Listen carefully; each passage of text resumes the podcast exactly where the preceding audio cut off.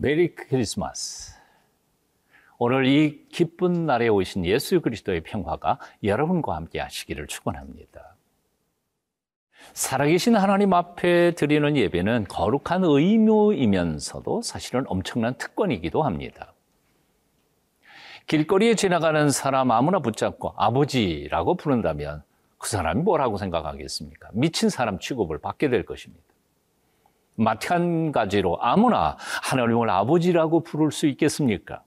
그럴 수는 없습니다. 오직 믿음이 있는 사람, 하나님의 은혜 안에 구원받은 사람만이 하나님을 아버지라고 부르며 그 앞에 나아가 예배할 수 있는 것입니다. 이렇게 볼 때 예배는 엄청난 특권이 아닐 수 없습니다.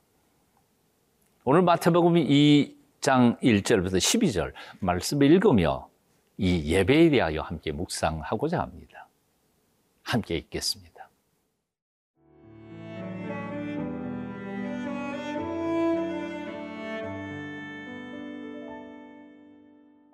마태복음 2장 1절에서 12절 말씀입니다. 헤로드 왕 때에 예수께서 유대 베들레헴에서 나심에 동방으로부터 박사들이 예루살렘에 이르러 말하되 유대인의 왕으로 나신 이가 어디 계시냐? 우리가 동방에서 그의 별을 보고 그에게 경배하러 왔노라 하니. 헤롯 왕과 온 예루살렘이 듣고 소동한지라. 왕이 모든 대제사장과 백성의 서기관들을 모아 그리스도가 어디서 나겠느냐 물으니. 이르되 유대 베들레헴이오니 이는 선지자로 이렇게 기록된 바 또 유대 땅 베들레헴아 너는 유대 고을 중에서 가장 작지 아니하도다. 내게서 한 다스리는 자가 나와서 내 백성 이스라엘의 목자가 되리라 하였음이니이다. 이에 헤롯이 가만히 박사들을 불러 별이 나타난 때를 자세히 묻고 베들레헴으로 보내며 이르되 가서 아기에 대하여 자세히 알아보고 찾거든 내게 고하여 나도 가서 그에게 경비하게 하라. 박사들이 왕의 말을 듣고 갈새 동방에서 보던 그 별이 문득 앞서 인도하여 가다가 아기 있는 곳 위에 머물러 서 있는지라 그들이 별을 보고 매우 크게 기뻐하고 기뻐하더라. 집에 들어가 아기와 그의 어머니 마리아가 함께 있는 것을 보고 엎드려 아기께 경배하고 보배합을 열어 황금과 유향과 모략을 예물로 드리니라. 그들은 꿈에 헤롯에게로 돌아가지 말라 지시하심을 받아 다른 길로 고국에 돌아가니라. 1절, 2절 제가 말씀 봉독합니다.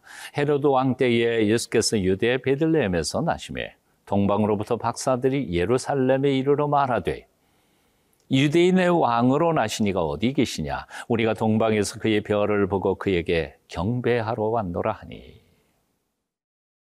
2000년 전 베들레헴에서 예수님께서 탄생하실 때에 그 땅에 살던 사람들은 사실 그 사실조차도 몰랐습니다. 얼마나 놀라우신 분이 그들 가운데 태어나셨다는 사실을 그들은 아예 처음에는 알지도 못했다는 그 말입니다.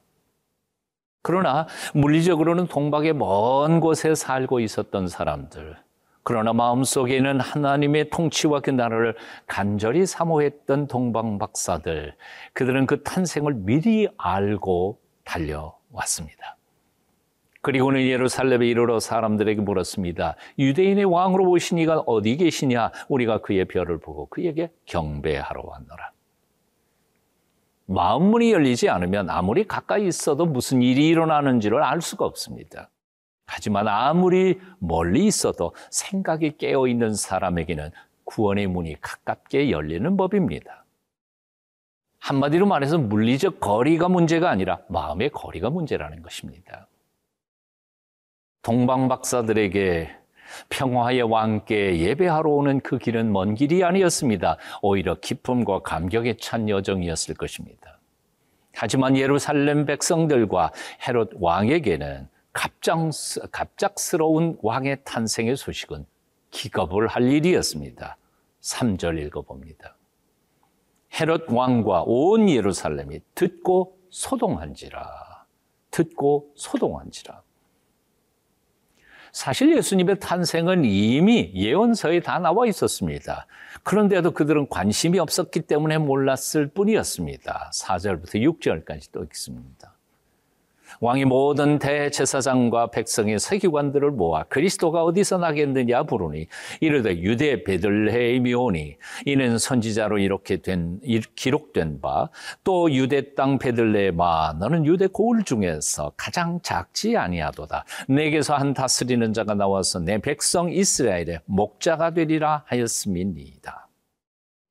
그렇습니다. 이미 예언서에 다 기록되어 있었습니다. 하나님의 말씀에 주의하고 깨어 있었기만 했다면 그들은 동방 목사들보다 먼저 훨씬 먼저 예수님의 탄생을 알게 되었을 것입니다. 물리적 거리가 문제가 아닙니다. 마음의 거리가 문제입니다. 교회에서 멀리 사시는 성도에게 목사님이 교회가 너무 멀어서 오시기 힘드시겠다 위로하니까 그가 이렇게 대답하더라는 겁니다. 아니요, 목사님, 교회가 먼 게 아니라 저희 집이 먼 것이죠. 교회를 사랑하는 이에게 교회가 먼 게 아닙니다. 집이 먼 것 뿐이죠. 사랑하는 여러분, 여러분의 마음은 지금 어디가 있습니까? 매 순간 주님을 생각하며 그분의 음성 듣기를 사모하고 계십니까? 마음을 여십시오. 우리를 위해 축으로 오셔 그리고 우리를 위해 다시 살아나신 예수 그리스도를 이 아름다운 날, 이 복된 날에 여러분 마음속에 모셔드리고 그분을 온전히 주님으로 인정하며 통치를 갈망하십시오. 여러분의 마음이 하나님의 나라가 될 것입니다.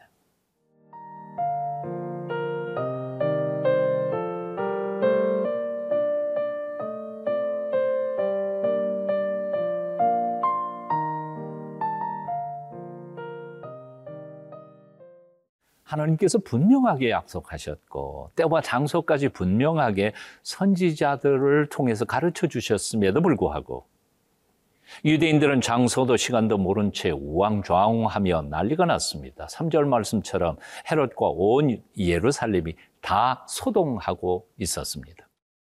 물어물어 베들레헴에서 태어날 것을 알고는 동방 박사들을 그리로 보내면서 헤롯은 거짓말을 합니다. 혹시 그 아이를 찾거든 내게도 고하여 나도 그에게 경배하게 하라.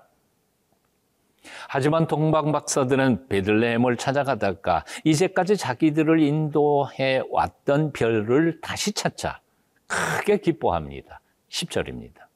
그들이 별을 보고 매우 크게 기뻐하고 기뻐하더라.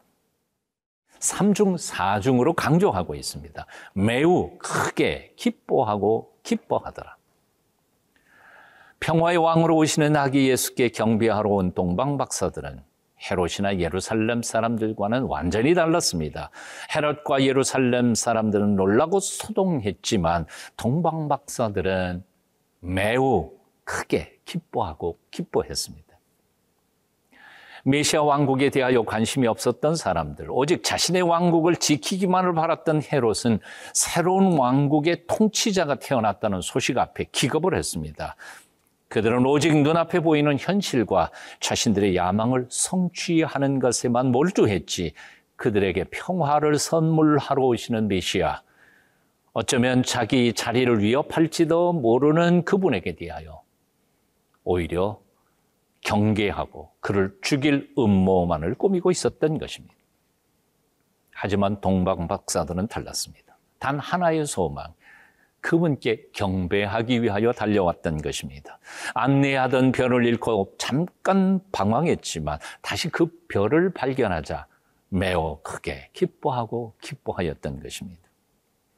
그들에게 왕께 경배하는 것은 의무가 아니었습니다. 그것은 큰 기쁨과 감격이었습니다. 특권이었습니다. 그래서 그렇게도 먼 길을 달려왔던 것입니다. 그리고 그를 경배하고 그 앞에 엎드려 예물을 드립니다. 11절입니다.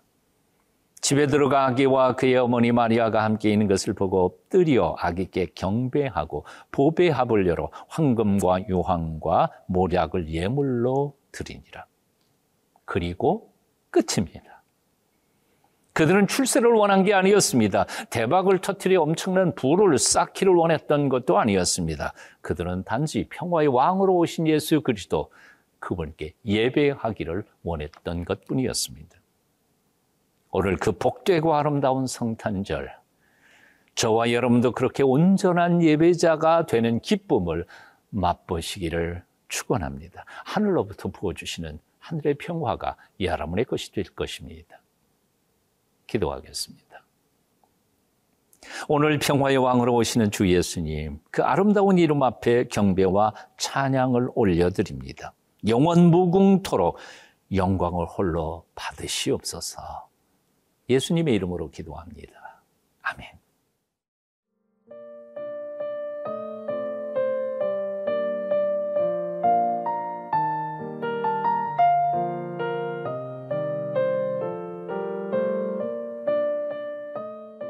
이 프로그램은 시청자 여러분의 소중한 후원으로 제작됩니다.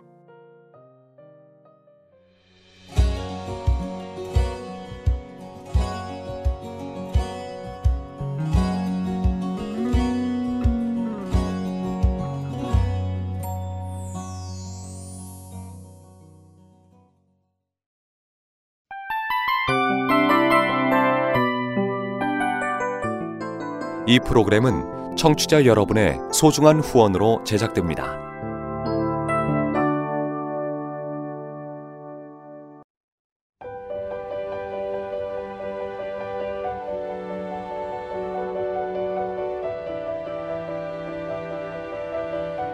세상에는 수많은 교회들이 있지만 더 깊이 있는 말씀 강해를 찾기 위해 크기로만 교회를 선정하지 않습니다. 보다 좋은 영적 콘텐츠를 더 많이 나누기 위해 방송비를 받지 않습니다. 1년 365일 복음만 전하고 싶어서 우리는 광고를 하지 않습니다. 온누리의 복음을 땅끝까지 CGN TV와 함께 땅끝 성교사가 되주세요